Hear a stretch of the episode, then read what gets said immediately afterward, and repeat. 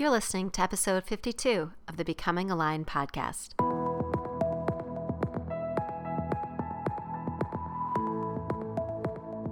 Welcome to Becoming Aligned, where we'll step away from the busyness of our days to explore what it looks and feels like to create meaningful lives that align with our personal values. My guests have found their own unique way to navigate through the distractions, the pressures, and the expectations of everyday life. And in the process, they have discovered the freedom to be truly themselves, to tune into their own heart, and to honor their own unique voice. I'll explore what motivates them, what challenges them, and what strategies help them work towards their goal in a way that nourishes their mind and body. I believe everyone has a story to share, and that we become a stronger community when we're able to listen and learn from those around us. I'm your host, Maureen Ryan, the founder of Ryan Wellness. I'm a Chicago based self discovery mentor and Pilates instructor. I hope these conversations will serve as inspiration and as a reminder that it's not about perfection, but the process of becoming aligned.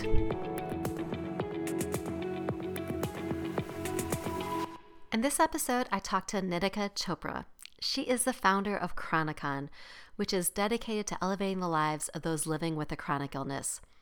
Nitika has created this amazing community that is able to support people as they navigate their chronic illness journey. She's been able to share this with the world because of her own personal experience. So, in this conversation, we talk about her own personal journey and how that helped to shape Chronicon and allowed it to be a space that is real, loving, and just incredibly supportive for people who may feel very alone because they may not know other people in their regular day to day lives who are experiencing what they are experiencing. I hope you enjoy our conversation. Hi, Nitika. Thank you so much for joining me on the Becoming Aligned podcast. I'm just so happy to have you here, and I'm really looking forward to our conversation today. Hi, I'm so happy to be here with you. It's going to be awesome. Yay. Thanks for having me. Yeah, of course. Well, I wanted to have you on for a few reasons. Um, I am just so impressed with the work that you're doing and the and the ways that you're showing up for your community. There's just so much love, compassion, and empathy that shines through. And I think that's so needed in today's world, um, especially when it comes to the ways we care for ourselves and each other.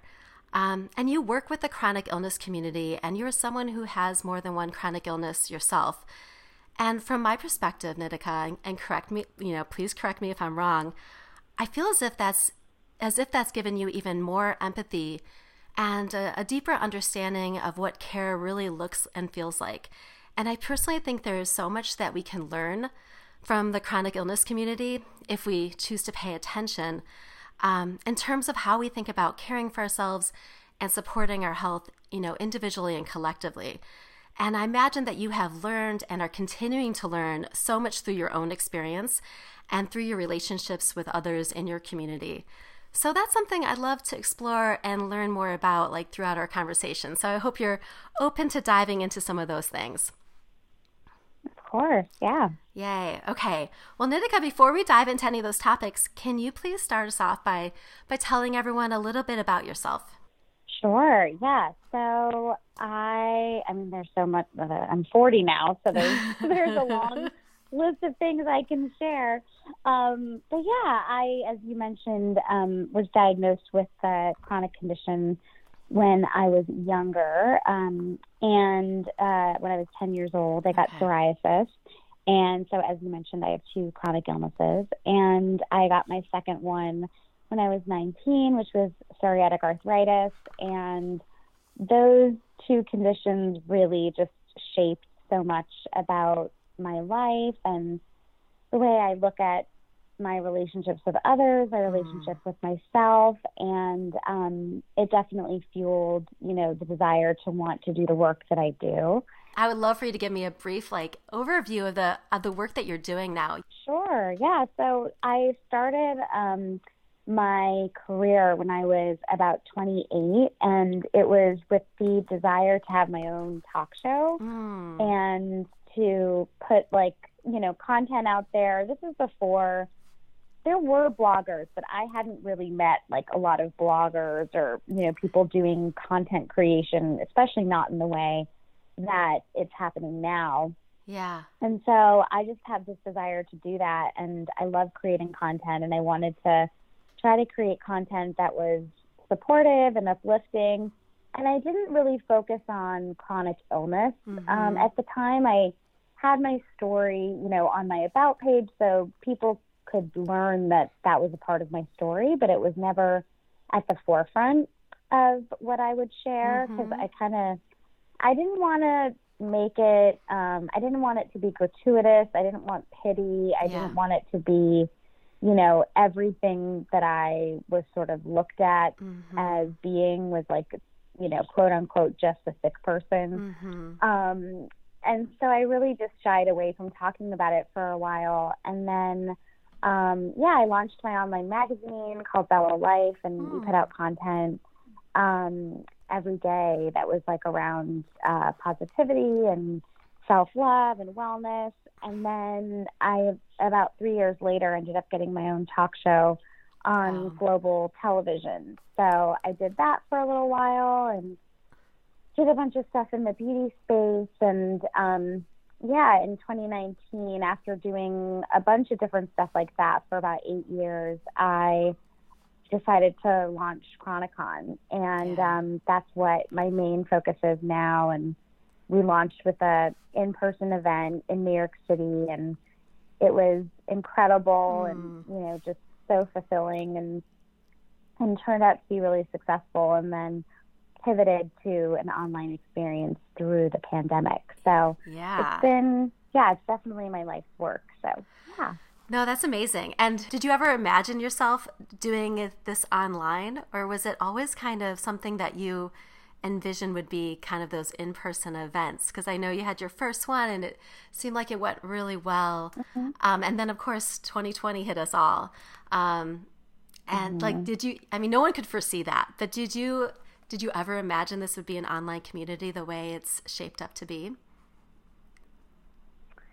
You know, I I did, but not in the way I don't think, or not in the timing that um, you know it's turned out to be. I think I I had thought that I would have something as an online component eventually, um, for sure, because when we did Chronicon the event, we had over 2,000 people live streaming Wow. that day, and we've had lots of people watch our content on our YouTube channel, which is like the content from the live event. And, you know, I just had a, a sense that doing something online was important with this community because there are lots of people that, even before the pandemic, you know, someone who has cystic fibrosis, for example, or has certain disabilities, like traveling is not, Mhm. um, you know, an option for them, or maybe they don't have the financial means because of their health Yeah. um, to travel or you know all of those different nuances so i knew that offering something online was super important but i just didn't know what it was going to be and i kind of you know poured all of my energy and personal I guess, energy resource um, into doing the in person event and having that be as good as it could be. So I never really had any energy left to do anything, like to build something else on Yeah. top of it. Um, I think people don't always realize that it's like just me doing everything. I Yeah. think people often think that it's like there's a team or a huge company, but it there isn't. Hmm. Um, so I don't really have, um, you know, I, I, we all have the energy that we have. So Mhm. when I was doing the in-person events, I was like, I can't, I can't do another thing. Like I can't build another thing. And so as hard as COVID was, and obviously there's been so much trauma and devastation, I always try to look at like, well, what was, what was the positive thing that came from this? And I do think kind of being, you know, pushed a little bit in the direction of like, okay, well, what are you going to do if you can't meet in person? Mhm. um, has actually been such a blessing because I love the community that we've created and the work has been incredibly fulfilling in like a way that is just even it's so different than even the live event. Like the live event is so incredible and fulfilling too, but seeing people every week, like multiple times a week and seeing, you know, being a part of their everyday life Mhm. is just something I never I never even knew how much it would mean to me to do that. So, yeah. So it, it was earlier than expected, but a good surprise, I guess. Yeah. No, that's really beautiful. I love how you were talking about like being able to see someone like, you know, a couple times a week or every week and just I don't know, that kind of builds this different type of bond and a different type of trust. Um, amongst the people there. So I think that's really beautiful. And I, I definitely want to come back and talk more about Chronicon, but I would love to take it back to younger Nitika. Um, you know, what were you like growing up? Like, what were the things that you would get lost and absor- absorbed into and that you just enjoyed doing? I mean, honestly, the first thing that comes up is like, I just like to talk a lot. Like, I remember, I just remember being like a very talkative, spunky kid. I had a lot of um, personality. And um, yeah, I was always just like laughing. I mean, even to this day, I feel like the people that really are really close to me mm. like get to see that like I just laugh all the time. I love laughing. I yes. love making jokes.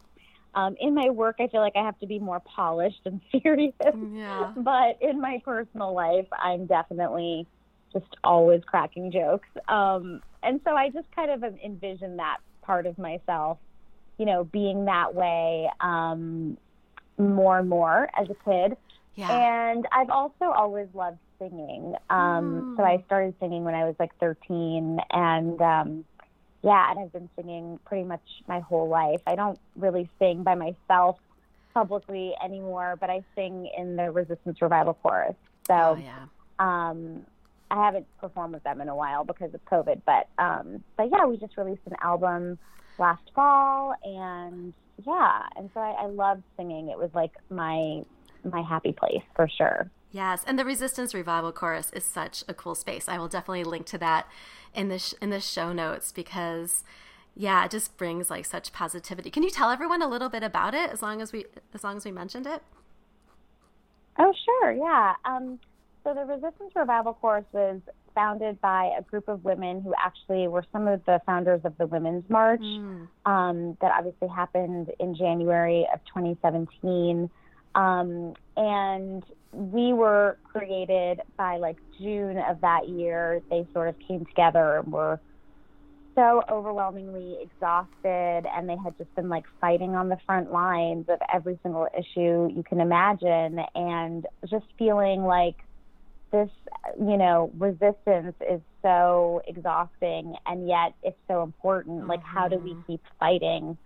And um, basically realized that, you know, through talking to different activists and leaders, and especially Mr. Harry Belafonte was someone mm. who was mm. really, um, you know, instrumental in inspiring the women to start this group. Wow. They, you know, they really honored the sentiment by Toi Derricotte that says like joy is an act of resistance, mm-hmm. and really just tried to embody joy being an act of resistance. And um, mm. yeah, and so they started this chorus and sent out an email to their friends, and I I joined by like the second rehearsal.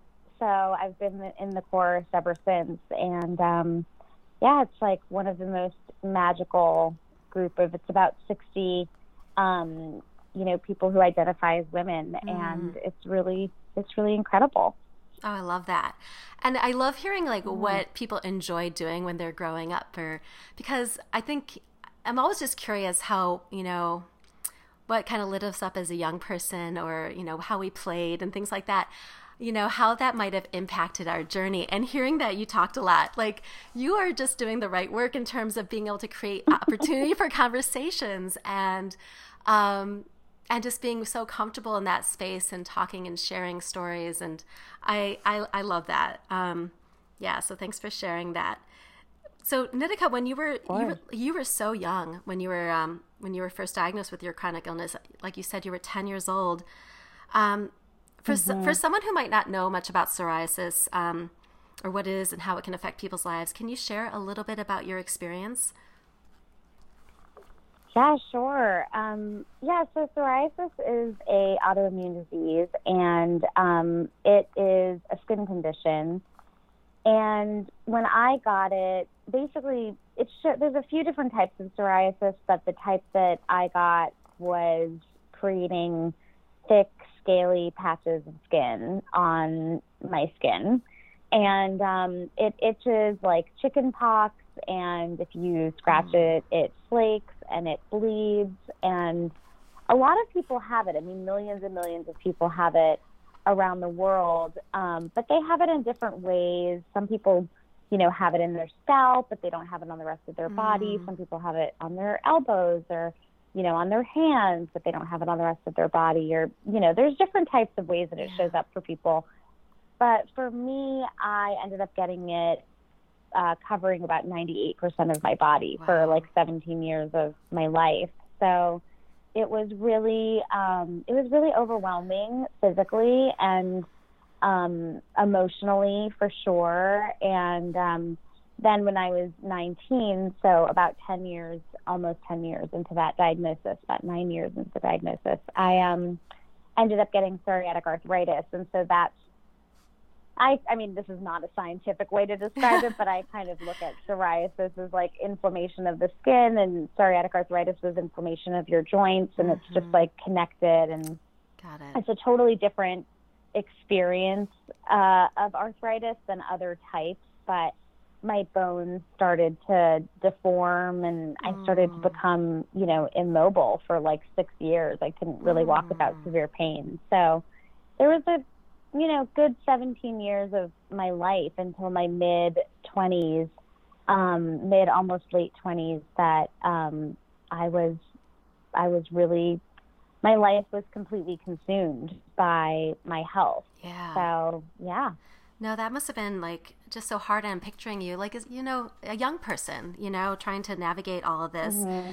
Like, were you able to find mm-hmm. treatments or medications that worked for you, or did it sounds like your condition progressively got worse. And I'm just, I don't know if I'm curious if doctors or the medical community were able to help you very much at that time.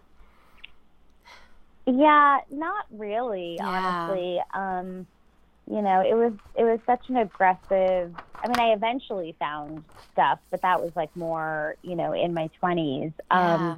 But for most of my condition, um, it was just a very overwhelming experience and I it was so I think it was medically overwhelming for the doctors too, mm-hmm. honestly, because yeah. um, I had such a severe case. Like I remember even if they did prescribe like a topical thing for me to do, you know, I had it covering 98% of my body. So a lot of those medications were only approved for like one tube or something like that. And it wouldn't be enough for me. And so it was just there's lots of complications to that, and then also they didn't have the medications that they have now mm-hmm. um, when I was growing up, so there weren't really a lot of options. And in addition to that, you know, being Indian, my mom, like my parents, aren't super aggressive with everything has to be natural, but like they definitely skew more in that direction where they try to find you know, if they can mm-hmm. do something that's more natural. Mm-hmm. Um, and so my mom, which I'm grateful for, like she never wanted me to do any steroid treatment, which is what every doctor wanted me to do because that's just like where they go. So yeah. I never did any steroid treatment, which I'm really grateful for. Um, because that can have really complicated yeah. um, side effects. And, you know, and so she just, we just tried a lot of different things for a really long time. Um, but yeah, nothing really helped until I was about like 25, 26. Yeah, and I'm I'm just putting myself in in those shoes or trying to and just being like, yeah, how would that feel for somebody and like just trying different things and being like it doesn't work and like mm-hmm. how would how did that feel like mentally and emotionally like from you know 10 to 19 and even after 19 um, mm-hmm. yeah how did mm-hmm. that feel for you i mean it was awful. Yeah. It was awful. Um, yeah, it was really devastating. And I mean, I think it's what fuels, you know, the work mm. that I do every day because I'm just like, I know that um, having a chronic condition can be the most devastating, debilitating emotionally exhausting and just yeah, like soul crushing thing. Yeah. You know, and I I think that what people don't get about our experience, um, those living with chronic conditions, they don't get that like it's chronic, so it's it's relentless Yeah. often, you know, and it, there isn't like an escape from it, and um, you know, it's not it's not something that um, yeah, there's no roadmap, there's no Right. like oh, if I go this way, then that'll happen. You know, it's just it's it's all encompassing. Um, so yeah, as a ten year old, as a fifteen year old, as a twenty year old, Yeah. like it was very disorienting in, in pretty significant ways for sure. Yeah. Yeah. Thank you for sharing that because I do think, you know, it, it can be difficult for people to wrap their head around if they've if they've never been in that experience, you know. And like I know one of my best friends um, was diagnosed with like rheumatoid arthritis when we were, you know, maybe mid to late twenties, and we're you know later ends of forties now, and she was. It was so. It was such a difficult journey for her just to figure out what was going on with her body. You know, um, she had to be so persistent and do her very best to navigate this, you know, medical, like the health system and everything. And first it was carpal tunnel syndrome, and then it was something else, and then it was something else. And gosh, I remember just thinking, looking at her then and being like, I, I don't know if I would know what to do and like what steps to take next. And it, you know, it took her a while to find a doctor and someone that matched well with her and was able to kind of help her. And I just imagine that you know like you probably see that or is that something you see with other people in your community that challenge and um, what are some ways to help that have been helpful in terms of the support for you and for others when people are going through that experience I mean, I think yes. I mean, to answer your first question, yes, I Yeah. I have seen that. Um, I've experienced it myself, obviously, but I've Yeah. also, you know, seen that with um, with other people. I see that all the time, and I think that was kind of a, a breaking point for me with uh, wanting to do the work that I'm doing with Chronicon because I always thought I was the only one that was Mm. going through this stuff. And I think our society is set up to make us feel that way. Yeah. And, you know, the isolation is just perpetuated constantly. Um, so I think that, you know, yes, I have I have seen that, but it took a while for me to even start to see that. You know, it was really after I decided to do this work that I was like, oh, okay, there are more of us out there. Uh-huh. Um, because it had been like a very isolating experience up until then.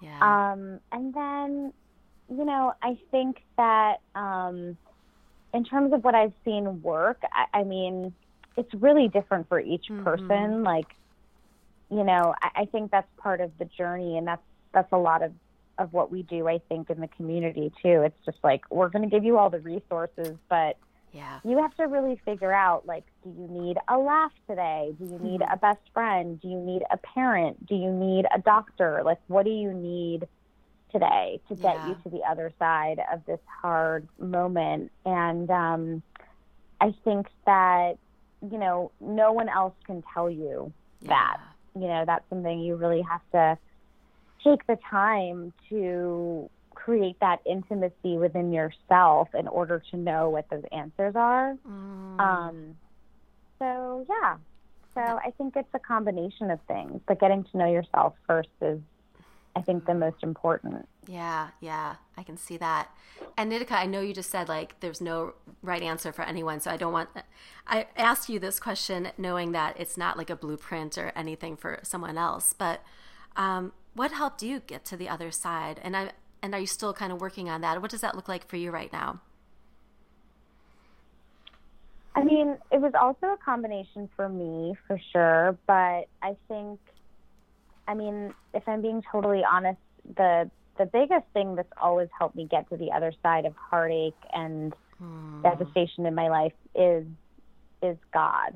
Like Hmm. that's I mean, and it's not a religious thing for me. I didn't grow up in a religious home. I was born a Hindu, um, but you know we're more cultural than we are religious by any means. And at the same time, I've always been very spiritual. I've always felt a very strong and very clear connection to God. I felt that since I was really little, and um, I was kind of alone in that most of my life. My parents did not understand my mm. feelings towards God or why I would be so obsessed with God as a kid, but I really felt it. I felt like when the whole world went dark and felt mm. like there was mm. nothing that made sense, um, it just, yeah, I just had to believe in something greater than all of us. And that's what um, having a belief in a higher power did for me. And it still does. Yeah. Um, on days when I'm not feeling good or I'm just feeling really down or, you know, I mean, these days, chronic illness or not, there's yeah. just so much going on. Absolutely. Um, yeah. Yeah. Yeah. No, thank you. Um, and you mentioned the inner work earlier, like, and and like everyone kind of figuring out what what works for them, and um, mm-hmm. what did that look like for you? That inner work aspect. Um, I mean, I didn't really know about inner work until I was like 20. right. Um, yeah, which is still kind of early. Yeah. Not anymore, but at the time it yeah. was kind of early. Um, but yeah, I didn't really know about it till I was kind of 20 years old and 19, 20. And it was around the time that I got arthritis, actually. So yeah, I guess okay. it was 19. And um, I was dating I was dating someone at the time who had done this thing called the Landmark Forum, mm, which mm-hmm. I don't know if you've ever heard of it, but I it's have, like this. Yep. It's like this transformational program. Yeah. You know, to each his own. I, right. I don't really resonate with it at all yeah. anymore, but I do see the value in, um, in, you know, just getting your feet wet uh, mm-hmm. in transformational programming, and like that from that perspective, I think it was great. You know, I had never encountered life coaching or you know yeah. self help or any of that before um, going to the Landmark Forum. So I think it was great in that way. Yeah. Um, so I I started there when I was 19, and then kind of just went on a path from there. Um, it led me to do other courses in that company, and then I ended up um, actually training to be a life coach. Ah. And you know, and then did like group coaching with people and, you know, just it kind of that particular course kind of got me started in my my personal inner development work that I now take very seriously and I do, you know, all day every day. I feel like it's a huge cornerstone to my life, but I had never done that before. Yeah. Uh, I was 19. You know, I had never done that before then. So, but that was kind of like the starting point to um, to me getting my feet wet, and then just when you train to be a life coach and when you do all these things, mm. you have to sort of go through your own yeah. transformation and your own work at the same time. So, yeah. Um, so yeah, that was sort of how it went for me. Yeah, no, I, I totally agree. It's like um, when you're when you're training to be a coach of any sort, you've got to like learn that within your body and practice the things within yourself as well. And so, yeah, I've heard of mm-hmm. Landmark. I know, uh, yeah, distantly aware of it, but I, I love that how you explain that too. Even just in terms of like whatever that thing is that kind of gets you on a path and being able to appreciate it, even if it's not something you're into anymore. I thought that was interesting how you shared that. Um, because just, yeah, that creating that relationship within ourselves. And I remember when I was younger, I, oh gosh, I read books, but I was totally, I, I would have had no idea as well. So it's a journey that we all go on in mm-hmm. our own mm-hmm. ways. Um, mm-hmm. Yeah. And Nitika, you were talking earlier, um, like that you were in, you know, pretty severe pain for like 17 years of your life. And I just, mm-hmm. I wonder, like, how that impacted your experience like with school and work and and your relationships and how you connected with others could you give us a little um, idea of what that might have looked and looked like for you back then yeah i mean i think you know I mean, it was it was really hard. Yeah. You know, I mean, I don't. I guess like what I would say about it is um, now looking back on it, I can talk about it in a more packaged way and say like, oh, this is what that meant. But you know, at the time, it was incredibly messy and intense and um, you know heightened. Everything was Yeah. so heightened because I was in so much physical, which led to so much emotional Mm. pain. Um, you know, it was just really I was I was a very unbalanced uh, emotional person in terms of just wanting a lot of love, wanting a lot of attention, wanting a lot of support, not wanting to be in my body. So many different things I was wrestling with. And so when it came to relationships, now when I look back, I feel like it's a, it has a lot to do with do with why you know I struggled with codependency throughout my Mm. life and just really felt like I was trying to fill a hole you know and i think now people with chronic con like they say you know they get so much out of it or there's so much emotional support or it feels so safe and stable and all of that stuff and i just want to be like that was like 20 years of therapy to get to get me to that place Yes. um, and it's you know it's infused in um, in the whole in all that I do with the work that I do. But it's because I've taken my personal development. You know, I think it's because I've taken it so seriously and really tried to be very clear and mindful about boundaries, about Mm. setting intentions, about being a clear communicator, about Mhm. you know, the way I want people to feel and, you know, taking responsibility for my feelings versus someone else's feelings. And, you know, just those small things that Yeah. add up to a lot of really huge um, experiences in life and a lot of, they're just very nuanced. Um, Yes. And so, yeah, so I think all of that has helped me a lot throughout the years. But growing up, I mean, it was it was a total mess. It was just like a shit show, honestly. I like had such a hard time. I mean, now it's so funny because my friends, you know, know me as the person who has so many friends and whatever. Yeah. But like, I joke with my mom. Like, she, I think she still has PTSD Hmm. because I didn't have any friends growing up. Mhm. So anytime I hang out with a friend now, she's like, "Oh, that's good that you have a friend." I'm like, "Mom, I have so many friends," and she's like, "No, but it's really that's nice that you have a friend to go to." I'm like, "Oh my God, Mom! Like seriously?" She just, yeah, she just doesn't. She, you know, I feel bad. Like I think I traumatized her with the amount of drama that I had as a kid. yeah. Um, but you know, and honestly, it wasn't even just as a kid. It was like up until like my mid thirties. I feel Mhm. like. I mean, they.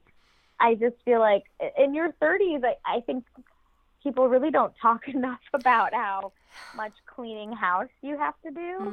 Mm. Um, like I just feel like I don't know things that you used to tolerate or think were okay, or the ways that you used to sort of um, compromise Mhm. you know, of like what you really wanted and what you really feel like in your 20s. Yeah. It sort of spills over into your 30s. And then by the Mhm. time you're in your like mid, early 30s, you're like, what have I been doing? This is awful. Like, Yeah. this is awful. Like, I don't want to do this anymore. And then you have to spend a couple of years cleaning that up. So Mhm. that's kind of, I think people don't don't realize, you know, the 30s I don't think are traumatizing in the same way as your 20s can be, but um, I think it's just different. It's like Yeah. you're shape shifting. You know, you're just totally morphing into this new version of yourself. So considering I turned 40 like a week ago, I'm probably, you know, I'm pretty fresh off the 30 train, but um but yeah, that's kind of what I see, you know, looking back at it for sure. No. sure. Yes, and happy belated birthday, by the way. Like I know the I, Oh, re- gosh, I remember turning forty, and uh, yeah, it was. I was strangely excited about it um, because I think I was just Mm-hmm. ready for this new phase. And yeah, welcome to the 40s. It's been my favorite uh, decade yet. So I still, Oh, got, I still got a couple good. years to go. But yeah, I think it is like just that period of time where you're really like sinking into yourself. And like you said, that cleaning house piece. Um, yeah, and getting clear on maybe your boundaries and what feels good to you and what doesn't feel good and you're tired of dealing with. Um, yeah, like I would love to actually just talk a little bit about how you learned to communicate your needs and your boundaries, like, um, you know, just within your relationships or within your work, um, because I think that is such an essential piece. And yeah, can you talk a little bit about boundaries for us? Yeah, sure. I mean, to be honest, like I really didn't learn much about boundaries until my 30s. Like, I mean, I I think I learned about them a little bit more with where work is concerned. Mm. Um, you know, earlier, like when I started working for myself um, many years ago, I think there was like a natural, innate business sense that I had of like, you know, just understanding what I will do and what I won't do, kind of thing. I'm not saying it was always perfect, but yeah. I, that came more naturally to me. Got it. Um, and then I also think for my health, I learned pretty early on that, like, if I say yes to one friend because they want me to do something, but I really know, like, I don't want to do that thing, or I don't feel good about it, or I don't know if my body is going to be okay if I yeah. do it, I probably won't survive that. Like, especially when I was really sick, it's like doing something for one person mm. because they like I feel bad will potentially take me out for like two weeks. Yeah. You know, and so I, I just learned pretty early on, like in those ways, that I was going to have have to have more particular boundaries than most people I knew, mm-hmm. and people who are really close to me know that about me too. Like they just know, like there's certain things, like I'm just a no. Yeah. you know? Yeah. And then they also know, like, oh, like if you want Nitika to be able to come to this thing, like you, like the loving thing to do is to like help her understand, like if she's going to have food she can eat, or like mm. what's the transportation going to be like? Is she going to have to walk for a long time or you know things like that that I don't have to explain to yeah. friends that I'm really close with anymore. Um, but you know, I think learning about boundaries, like the deeper boundaries, like when someone crosses your boundary emotionally or when you feel like you're kind of I mean I never even knew what the word gaslit meant mm-hmm. until I feel like until much much recently much yeah. more recently yeah um you know so things like that that took me a longer a longer time um you know and just understanding that just how there's so many different intricacies to relationships. And sometimes it's not obvious when someone's overstepping your boundaries. Sometimes it's just like a feeling that you get. And yeah. you're just like something doesn't feel right. I don't know what it is or why but something doesn't feel right. And i don't i need to stop and and think about this or sit with this. And that's a practice that took a very, very long time for me hmm. to embrace. Um, but yeah, I think it's like all of that, you know, it kind of has layers to it over time. Yeah, and it's something I think that can be so challenging for us, and that's something I think so many of us are trying to continue to practice. And I, I know um, mm-hmm. that this is something that you have talked about within your community, as well as being an advocate. Um, can you talk a little bit about mm-hmm. like how that ties into the work you do within Chronicon, like talking about being an advocate for your own health?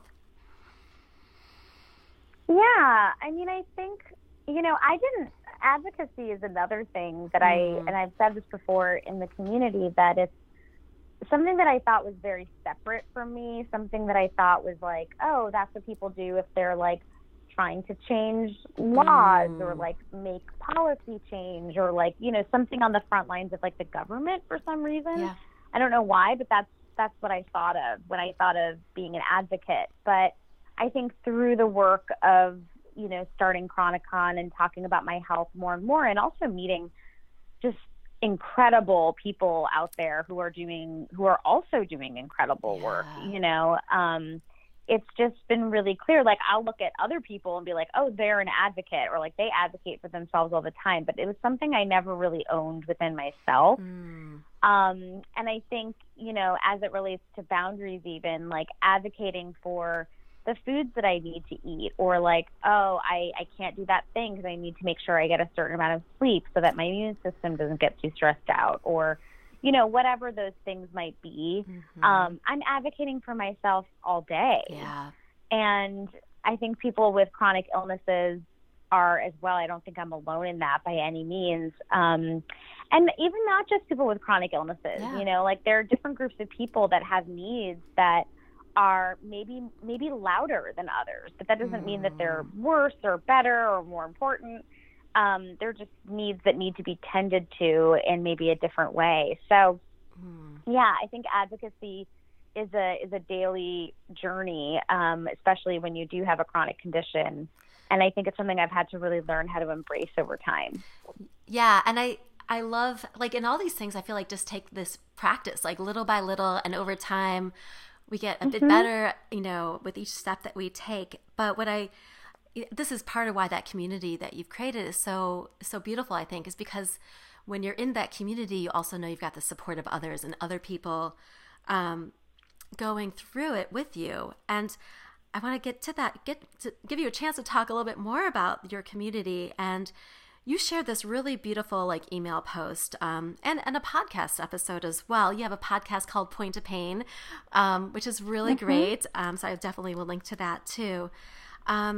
And in your in this episode or in this uh, post, you shared your journey with acceptance, um, which was the theme of the Chronicon communi- community that month. And I would just love to hear more about how the concept and the idea of acceptance has impacted your life. And I wonder what role it played in you being able to take the steps towards creating this community. Yeah, I mean, you know, I think one of the biggest misconceptions out there about dealing with chronic illness, I think there's just this feeling that um, you have to. It's actually like a backwards way of answering it, but Yeah. what comes up for me when you say that is like, there's just this feeling that Mm. you have to think positive thoughts and never, you know, be angry and be, you know, just totally in acceptance peacefully Yeah. if you're dealing with something with your health because if you don't do that, you will make yourself more sick. Mm-hmm. And I I really experienced that in my early 20s when I was just new into the self-help world that I was talking about earlier Yeah. and I started learning about the secret and I started learning about all these things and I was like, "Wait, okay, so I have to think perfect thoughts Hmm. and then my psoriasis will go away?" Like I okay, like you know, I was a naive 20-year-old and also I think there's a lot of exploitation that happens Yep. around this stuff because you're desperate and you're sick, you know? Mhm. So you're like, okay, like if this is if it's this easy. And my journey with acceptance really came from realizing that that is not the way. Yeah. Like that just could not be further from the way. I was constantly trying to do that. I was I was actually what I feel was like beating myself up with self-help. Just Yes. constantly berating myself and saying you should be able to think this way. Oh my God, you thought something negative. What's wrong with you? What- Oh, now you're not going to be mm. healthy.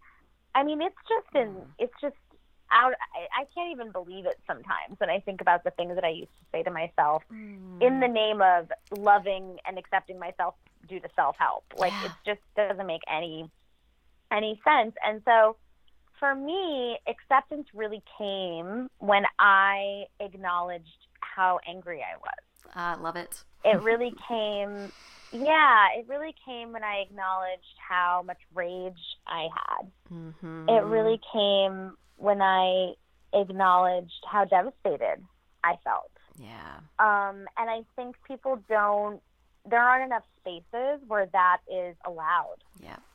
um, and I think that it's yeah, it's really just it's such a disservice to Mhm. so many that we're constantly forced to think that acceptance is this really beautiful, like you know, peaceful journey that you're supposed to embark on, and if you don't know how to do it, you're going to fail and it's just not it couldn't be further from the case acceptance is messy and Mhm. it's it's complicated um and so yeah so i i think you know that's been my journey with acceptance i i almost feel like i'm on a journey of acceptance every single day like Yep. you know today i'm like feeling low energy today and i was like i have to it's like up to me to like accept that this is how i feel today and i Mhm. have things that I had on my plate that I was going to do, and I'm not doing them. Mm. I'm just mm-hmm. like, okay, like I, I could berate myself and I could totally just like annihilate myself for mm-hmm. that, and I could do all these things, or I could show up fully for the few things that I'm going to do yeah. and then forgive myself for the rest. Yeah. You know, and that's but it's a journey every single day. It's a journey every single day that I wake up and I'm like, how do I feel today? Okay. Mm-hmm. I feel like this today. Okay, we're going to work with that. Yeah. We're going to just see this is where we're at. Um, you know, and it's yeah, it can feel incredibly complicated. Um, but yeah. yeah. Thank yeah. you so much for sharing that, and like, thank you for being here on a low energy day with me. I, I, I really appreciate. Oh, no, it's my pleasure. but I, I really appreciate you like being just honest about your feelings because, oh, that's something that I'm just like passionate about because I do think like the wellness world in particular, um, and the self help world, it's just we try to make everything look so pretty and like it's supposed to be this like smooth journey and like i was totally picturing like this tug of war happening in my head when you're talking about acceptance because things are mm-hmm. messy and i think if we can um, the sooner we're able to accept the messiness and let ourselves be comfortable and drop into the messiness and that's not easy and that's like an everyday kind of practice thing but um, mm-hmm. there's like a freedom in being able to do that you know um, and i do think we get these false like narratives about and then we like we turn it on ourselves like oh if you just were thinking positive mm-hmm. enough if you were just doing this enough if you just worked out every single day life would be amazing and you know we have these kind of you know false narratives so i i think that's why i was drawn to your your group and your community um just for the realness like i just crave authenticity mm-hmm. and people being real um, because that's where I think the deepest connections happen. And when we're in connection with others and have these relationships, um, that can be so healing too. So I love that you're you're creating this space for people. So thank you for your honesty with all that, Nitika. I appreciate that. Yeah, no, thank you for saying that. And I think you know what comes up for me when you say that is like it's real, but what we have boundaries. Mm-hmm. You know, and I think that that's I think that that's something I'm also learning. That's the difference because a lot of times people come to the community and come to Chronicon and say that they've been in other communities and they felt like it was so depressing yeah. and it was so like trauma dumping and just yeah just sad and like mm-hmm. so much focus on like oh my god this is so awful or i had this horrible reaction or i had this and that and it's not that we don't have space for like someone this weekend posted like i'm having a shit time this mm-hmm. person this doctor gave me this horrible news and I was flying to this trip that I was super excited about, you know, and just sharing her her truth. Mm-hmm. And but she did it in such a loving way, yeah. right? It wasn't mm-hmm. like she didn't smear crap all over the community.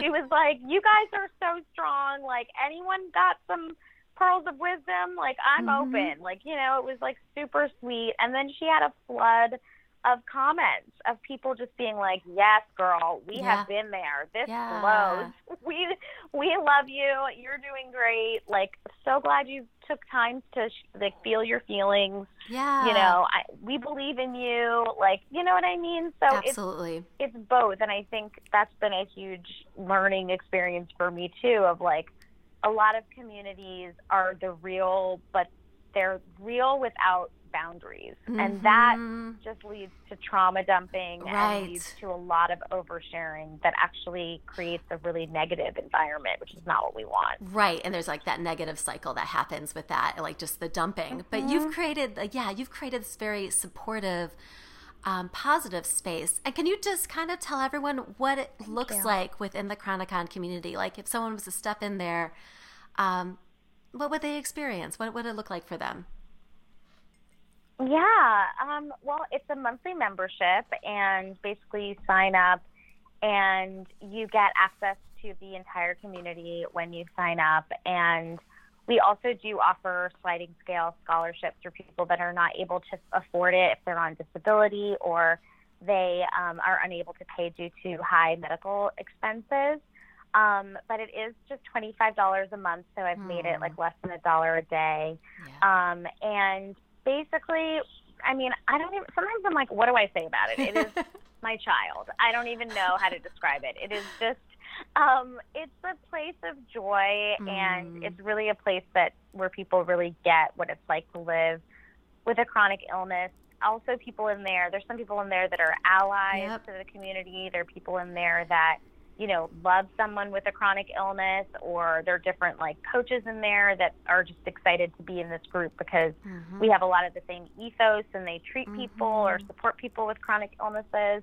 Um, you know, and you get workshops every single week. Like I have a workshop for Chronicon in a little bit, like the community office hours workshop today. Yeah. Um, and you meet just like the sweetest, kindest people. Sometimes I like pinch myself mm. because I'm just like I cannot believe how kind everybody is, how loving everyone is. Yeah. There really is this feeling like you, like we all know each other because we all know what it's like to live with the thing that we're all dealing with. Mm-hmm. And usually, no one that we're around knows what it's like to live with the thing that right. we're dealing with, you yeah. know? Yeah. So there's like this great equalizer feeling as soon as you step into the community. And, um, yeah, and, and we just had a beautiful workshop on Friday that was all about the radical road to self acceptance. And we had like speakers like Ruthie Lindsay and Ryan Weiss, and we had a musician and a meditation in the yeah. beginning. And it just, it's like we do those larger workshops once a month, and then every week we have one or two workshops um, that are a little smaller and ways to connect with your community. We had a workshop on boundaries recently. Like, we're just trying to give y'all like the most loving, supportive content that's like also fun. Yeah. Yeah. And I think that's what it is like in terms of avoiding like the trauma dumping or whatever, however you described that earlier. Mm-hmm. It's just mm-hmm. like creating these supports and conversations about advocacy or compassion. You know, I, I, always refer to boundaries as compassionate boundaries, but because I find them so mm-hmm, compassionate, mm-hmm. but like boundaries and just yeah, communicating your needs and all of that. And I think that's really kind of frames the community. So I, I love I love the work you're doing there and I think it's really beautiful. And I know this membership in this community means so much to you. Um, and like I wonder like how are you keeping your cup full right now? How are you caring for yourself in ways that that feel good and um, that are energizing to you right now? Yeah, I mean, it's a good question. I think I've embraced naps this year, which, like, which like doesn't maybe seem like a big deal for some people. They no. might be like, "Yeah, I've been napping my whole life," but I don't know. For whatever reason, I I'm a I'm an Aries. I'm a New Yorker. I'm also a generator. If you know anything about human design, okay, yeah. Like I'm just like go go go uh, yeah. uh, energetically, and so and I typically tend to like have a little bit of trouble sleeping if I take a nap. So I, I don't always do that because then I won't sleep as well at night. But this past year, I have just been like, oh my God, I think I need a nap. and just curl up on my bed and take a nap, like an hour. Mm-hmm. You know, I've been good about not overdoing it, but I definitely have really needed rest in a different way this yeah. year. Um, yeah. I didn't need that in the same way before. But yeah, even though I'm sitting at home all day because mm-hmm. of the mm-hmm. pandemic, like I would think that I wouldn't really need that, but I have. I've needed to sort of power down. Yeah. Um, and I think like not be on the TV, computer, phone, whatever it is. Um, and napping seems to be the only way that I make that happen. Um, and I do like little things for myself. Like I used to get facials, like living here in New York City. That's like such a fun thing to do. But with the pandemic, yeah. I bought myself like a little steamer, and like I give myself Ooh. little facials. Um, that sounds fun. nice. I, I weirdly, I just like like it. I like products and stuff. It just makes me feel yeah. like creative and happy. Yeah. Um, so I do stuff like that, and then you know, definitely a lot of like hanging out with friends virtually as much as I can for sure. Yeah. So, yeah. Love that. I love the napping. I am like I struggle with napping too, but I, want to try to embrace oh, more yeah. naps in I've my life. I fully embraced it. I love that. I fully embraced it. I took a nap earlier today. I'm Ah. like, who are you? That's great. Like, I just needed it. I just Yeah. needed it. I was just like, oh my goodness, this is happening. Okay. yeah. Well, and It like you're just paying it. had the weekend. But no, but you're paying attention to your body Wow. and honoring it. Like I think that's, I think that's really beautiful. So that's great. Um, yeah, it feels like the kind thing to do. I guess that's like where I go with it. Yeah. Like I feel like that's what the kind thing would be to do right now. I could just be like, "Get up, Chopra, keep going," which like a big part of me wants to do, and I do sometimes do that. But I think, yeah, I think I've just kind of softened into Yes. the occasional nap. Yeah, I love it. I, So. I love it. There we go. Um, I know we've talked a lot about chronic illness today, but I would love to learn a little bit about Nitika and the things that you're like learning, discovering, or interested in right now, and like what's making you want to dig deeper and and discover and, and learn more about. Or d- Um, Or do you have time for that currently? I don't know. I'm like, what do I want to? I don't know. I don't know. I mean, honestly, I I am in the process of planning to move, um, which Mm. is random, but it's Mhm. um, yeah. I've lived in my apartment in the Upper West Side of New York for nine years, and that's a very long time Yeah. in New York world, especially. And um, I've been wanting to move to the water in Brooklyn for a long time, and so I've decided I'm going to do that in June. So between Chronicon and then like my mental space of like trying to figure out like what do I need and how do I do this, and that we own the apartment that I'm in right now, so I need to like rent it out. Yeah. So I'm just in like that period, which I think I think we're about to be in Taurus or we're in Taurus right now. So Ah. apparently that's a very Taurus thing to be focusing on. Oh, Um, yeah, I don't know. I don't know much about Taurus. I'm an Aries, so I only know about my own sign, which is very characteristic of Aries. so, um, but yeah, but apparently I read my horoscope and that's what it said. So I was like, okay. going with it. yes. Um, so I'm going with it. So yeah, so I I think you know, I think that I think honestly, as cheesy as it may sound, my self love practices are just they're just so important to me, and especially um, during this heightened, intense time that we're in. And I think in the beginning of the pandemic, I was like. I'm going to learn Spanish and I'm going to do all these things and I'm going to bake all the banana bread and I'm Yeah. going to do I mean I if I never look at a pan again I just I'm just I've hit that space in the pandemic where I'm just like okay I need a bit of a a bit of a wind down recharge do nothing yes. um to gear up for for this move and and things like that so yeah it's kind of a boring answer but that's, no. that's I- the truth my work fuels me and then Yeah. self love all yeah. day I love that. I, I well, What were you because it's, it's honest. It's, I, I think it's a great answer Yeah. because sometimes it's just kind of sinking in, like you know, like sinking into where you're at, Yeah. and that self love practice, and the naps, and the steamer for your face, and just like that self love and kindness to you. Because even when you said earlier, like you know, get up, Chopra, whatever, like get moving, like I we we mm-hmm. know those voices. Like I have. I don't even call her an inner critic. I call her like my inner drill sergeant because, like, you know, she can be Yeah. pretty Yeah. intense and demanding. Exactly. And, Mine so, is my inner immigrant parent. Yeah. That's what that's what mine well, yeah, and mine That does. is no joke. mine might have an Irish accent as well, so I kind of understand. Yep. um, Yeah. and, so, and so it's like that that kind of get up and go, and I think kind of being like, "You're there, I see you," but like embracing the loving and that I don't know cheerleader inner like soother within us as well. I think is so important. So mm-hmm. I love that you shared that. That's something you're kind of sinking into right now, especially when you're in this space where you have this community you created. I believe it's six months in right now, and um, it's just it's really uh, really just going so well. Or from my perspective, it's something that's really a really beautiful space. And can you tell everyone where they can find more about that and more about you? Yeah, sure. Um, so you can go to thechroniconcommunity.com and that has all the information about how to sign up for, for the community. And yeah, our Instagram is Chronicon Official.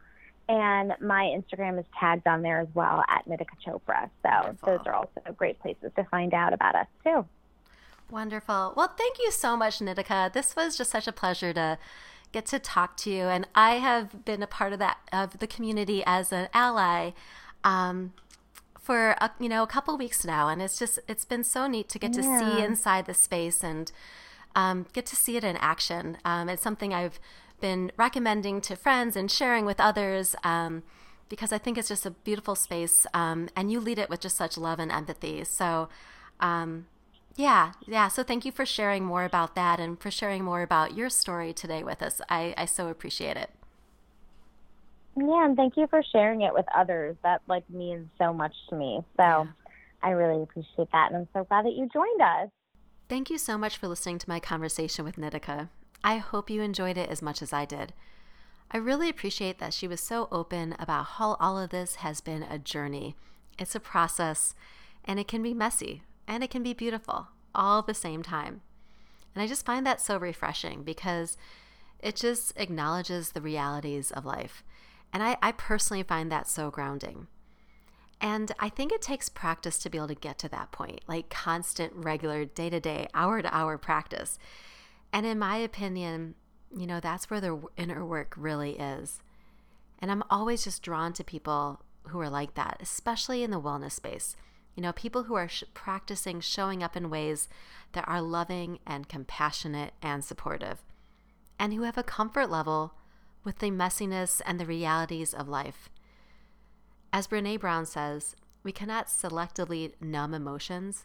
When we numb the painful emotions, we also numb the positive emotions. So I know I personally find there can be so much joy and love and authenticity that comes through people who are able to be in the mess, who are not numbing those difficult, challenging emotions. And if you know someone or you are someone who has a chronic illness, or if you're someone like me who wants to be an ally and support those in her life and her work who have a chronic illness, I would love to encourage you to check out Chronicon. Nitika offers new members a free week so you can dip your toe in and see what it's all about. You can feel her heart in everything she does. And the community members are so supportive and amazing in their own right. It's really beautiful to see. You can find more information about Chronicon and Nitika in the show notes on my website at maureenryan.co. And I'd love to hear from you. What did you find yourself thinking about and reflecting on after listening to this episode? Please share on my website, maureenryan.co, or on my Instagram page, Maureen underscore Ryan underscore. And if you haven't already, please subscribe to the Becoming Aligned newsletter. It's an email that I send out every other Sunday and is crafted with love and includes inspiration, restorative care, and an invitation to journal. I hope it will help you hit pause and allow you to feel centered and grounded as you prepare for the week ahead. Thanks again for listening. Wishing you all the best and sending love. Take care. Thank you so much for listening to this episode of Becoming Aligned. If you haven't already, please subscribe to Becoming Aligned and rate and review this podcast. I'm Maureen Ryan, and I hope you will join us next time. Take care.